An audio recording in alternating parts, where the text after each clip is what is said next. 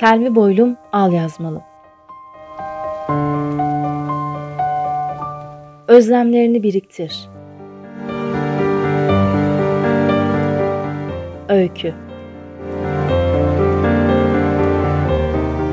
Yazan Yayla Boztaş. Yayla Boztas et yahoo.com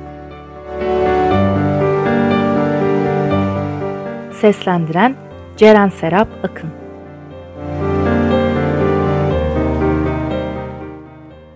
İkisi de birbirini tanımıyordu. Babaları keçi alışverişi yaparken tanışmışlar kasabanın pazarında.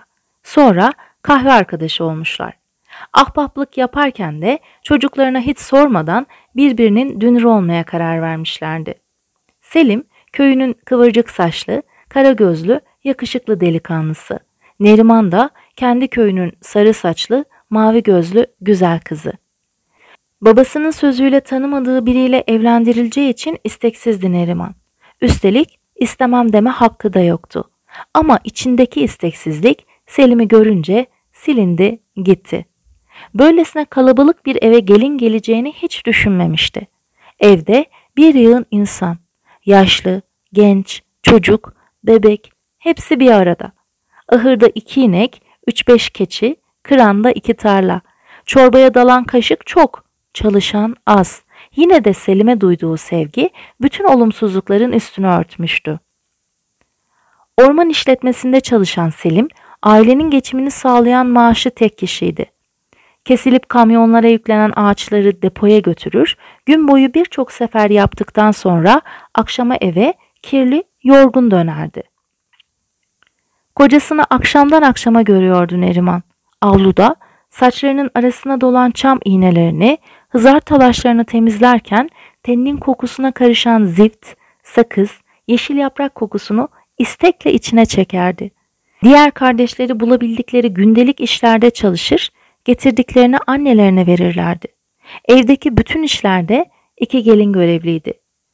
Genç bedenlerin gücünden yararlanan kaynanaları onlara emirler yağdırıyor, yorgunluklarını göz ardı ediyordu. Evdeki yoksulluk, huzursuzluk, genç evlerin birbirlerine duyduğu sevgiyi tıkıyordu yüreklerine. Neriman akşam olmasını iple çekiyor, kocası gelmeden kendini çok yalnız hissediyordu. Allah'tan akşamları çekilip yatacakları bir odacık düşüyordu onlara. O kalabalık evde birbirine yakın elverişsiz odalarda bütün gün birbirini özleyen bedenleri seslerin kesilmesini beklerdi. O kocasını üzmemek için şikayet etmiyordu. Oysa Selim onun bunalmışlığının farkındaydı. Bir gece saçlarını okşarken bu böyle olmayacak dedi. İstanbul'a gideceğim. Daha önce gidip fabrikaya giren bir arkadaşım ne zamandır gel burada işe gir. Köyden sana hayır yok derdi. Haklıymış. Gider bir yıla varmaz seni de aldırırım. Bir yıl nedir ki? Hemen geçer. Kar yağar, erir. Dallar tomurcuklanır, çiçeklenir, meyveler olgunlaşır, yeniden kar başlamadan İstanbul'dasın. Kurtaracağım seni bu darlıktan. Göreceksin, dedi. O gece kocasından ayrılacağı için ağlarken bir yandan da karnındaki bebeği İstanbul'da büyüteceğini düşünüp sevinmişti Neriman. Ayrılırken karısını kucaklayıp dayan Neriman'ım bir yıl sonra İstanbul seni bekliyor. Özlemlerini biriktir ki kavuşmamız güzel olsun dedi. Selim gittikten 6 ay sonra bir kızları oldu. Babası adı hasret olsun dedi. Neriman kıvırcık saçları, kara gözleriyle kocasının yerine koydu kızını. Tekrar buluşacakları günü iple çekerek sarıldı, öptü, kokladı, kendini avuttu. Gideli iki yılı dolmak üzereydi. Gelen mektupları açar açmaz önce onu ne zaman aldıracak diye satırlara acele bir göz atıyor, sonra yeni baştan okuyordu. Kamyonun ön camına resmini taktım. Uzun yolda giderken bana bakıp gülüyorsun ya, bütün yalnızlığım uçup gidiyor diye yazıyordu. Tekrar tekrar okuyup hemen cevap veriyordu kocasına. Hasretin elini kağıda bastırıp çiziyor, saçından birkaç tel koyuyordu zarfın içine. Son mektubunda az kaldı diyordu. Bu ay sonunda zam yapacaklar. Sonra gelip seni ve kızımı aldıracağım. Ev aramaya başladım bile. Özle beni. Kaynatası o gün oturduğu sekide dizlerini dövmeye başladığında gene kaynanasıyla sürtüşüyor sandı. Adam elindeki gazeteyi önüne atıp al oku dedi gelinine. Önce fotoğrafı gördü Neriman, sonra altındaki yazıyı. İstanbul'da A fabrikasında şoför olarak çalışan Selim Çelik, yol kenarında kamyonun patlayan lastiğini değiştirirken ters yönden gelen özel bir aracın altında kalarak can vermiştir. Otomobilin altında metrelerce sürüklenen, ayıldığında kadının biri soğan, diğeri yanmış bez koklatıyordu ona. Bütün komşular avluda toplanmış, Selim'e ağıtlar yakıyorlardı. Kaynanası dizlerini dövüyor, hasret kalabalığın ortasında korkmuş, sümükleri yaşlarına karışmış, iç çeke çeke ağlıyordu. Üç gün sonra kocasının cenazesi geldi. Biriktir dediği iki yıllık özlemini tabutuna sürdü. Cenazeyle gelen İstanbul'daki arkadaşı Selim'e çarpan adamın tutuklandığını, dava sonunda yüklüce bir kan parası ödeyeceğini, bu konularla kendisinin ilgileneceğini, ölenin karısı olarak ona bir belge vermesi gerektiğini söyledi. Para umrunda değildi. Hasret babasını bilmeden o özlemlerine sarılarak bir başına yaşayıp gidecekti. Ya Selim? Onun güzel düşlere uyanamadığı bir uykuda tutuklu kalmıştı.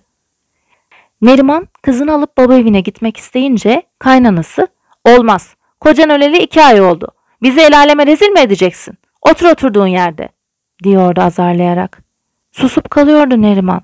Çaresiz. İlk zamanlar onu azarlayan kadın bir gün yanına geldi. Yumuşak bir sesle bak gelinim Selim'im gitti. Geri gelmez. Seni bu eve gelinimiz diye aldık. Bırakıp gitmene gönlümüz dayanmaz. Buna töremiz de he demez zaten. Sen artık bu evin malısın. Başkasına varmana da rıza göstermeyiz. Biz düşündük de seni Salih'le evlendirmeye karar verdik, dedi. Gelin geldiğinde 14'üne yeni basmış Salih'in karısı olmak. Olacak şey miydi bu? Nasıl böyle düşünüyorsunuz? Ben böyle bir şey kabul etmiyorum. Salih de istemez. Baba evine gidersem rezil olacaktınız konu komşuya. Peki şimdi? Şimdi rezil olmayacak mısınız? Çok mücadele etti ama yenemedi kaynanasının kara inadını. Belli ki kadının oğlundan kalacak kan parasındaydı gözü. Neriman parayı paylaşmayı hatta tamamını bırakmayı önerdi razı olmadılar. Yasal başvuru yapıp parayı ellerinden almasından korkuyorlardı belki de. İşin en acıtan yönü kendi babasının da bu çözüme olur demesiydi. Yine de karşı koyunca gidersen sana hasreti vermeyiz. O oğlumuzdan bize hatıra. Sen bilirsin gelin diye dikildiler karşısına. Hasret onu yaşama bağlayan kızı, tek varlığı babasının armağanı. Onu bırakmak mı? Asla. Ağladı, uyuyamadı, yemeden içmeden kesildi, kendini öldürmek istedi, kızı düştü aklına, yapamadı. Kocamın acısını çekmeye bırakmadılar beni. Hadi bu kadının gözü parada. Babam bu evliliği nasıl onayladı? Aklım almadı. Demek ki dul kalmış kızını çocuğuyla evine kabul etmekten kolaydı verdiği karar diye düşündü. Üzüntüsü büyüdü günden güne. Salih ile evlendikten bir ay sonra Selim'in kan parası geldi. Kaynanası çok rahatladı. Eski evin yanında ev yapmak için yer, bir de inek verdi yeni evlilere. Para yüzünü yumuşatmıştı o aksi kadının. Sen oğlumla otur, gelinim olarak kal, başka bir şey istemem diyordu sanki. Salih köyde güzel bir bakkaliye açtı. Ailenin yoksulluğu bitti. Neriman alışamadı yeni kocasına. Salih de ona. Sofraya oturup yüzüne bakmadan, başı yerde hiç konuşmadan yiyordu yemeğini. Karısı küçük kızıyla yatıyor, o yan odada divanda. Bir şeyden habersiz hasret ona baba dedikçe damarlarında kanı donuyordu Neriman'ın. Kızı tıpkı babasına benziyordu. Kıvırcık saçlı, kara gözlü. Salih de ağabeyine. Neriman onun bu benzerliğinden acı duyuyor, göz göze gelmemek için bakışlarını kaçırıyordu Salih'ten. Hasret dört yaşına basmıştı. Salih bakkaliyeden akşamları eli kolu dolu geliyor, kendine doğru baba diyerek koşan kızı elindekileri yere koyup sevgiyle kucaklıyordu. Neriman getirdiklerini içeri götürürken yengesinin yüzüne bakmadan yalnızca suçlu suçlu sağ ol diyordu Salih. Epey zaman sonra bir gece düşünde Selim'i gördü Neriman. Üstünde yere kadar uzanan beyaz bir gömlekle iş dönüşü eline su döktüğü avluda duruyordu kocası. Kıvırcık saçları omuzlarında. Çok genç, kardeşinin yaşında. Yüzü bembeyaz. Göz çukurlarında süt rengi boşluklar. Tenini koklayıp ona sarılırken ağlayarak gözlerine ne oldu dedi. Üzülme Neriman'ım. Hasreti seni göreyim diye gözlerimi Salih'e verdim. Artık ondan kaçma. Gözlerine bak. Beni gör. Derken bir yıldızın kayması gibi aniden yok oldu Selim. Bağırarak uyandı.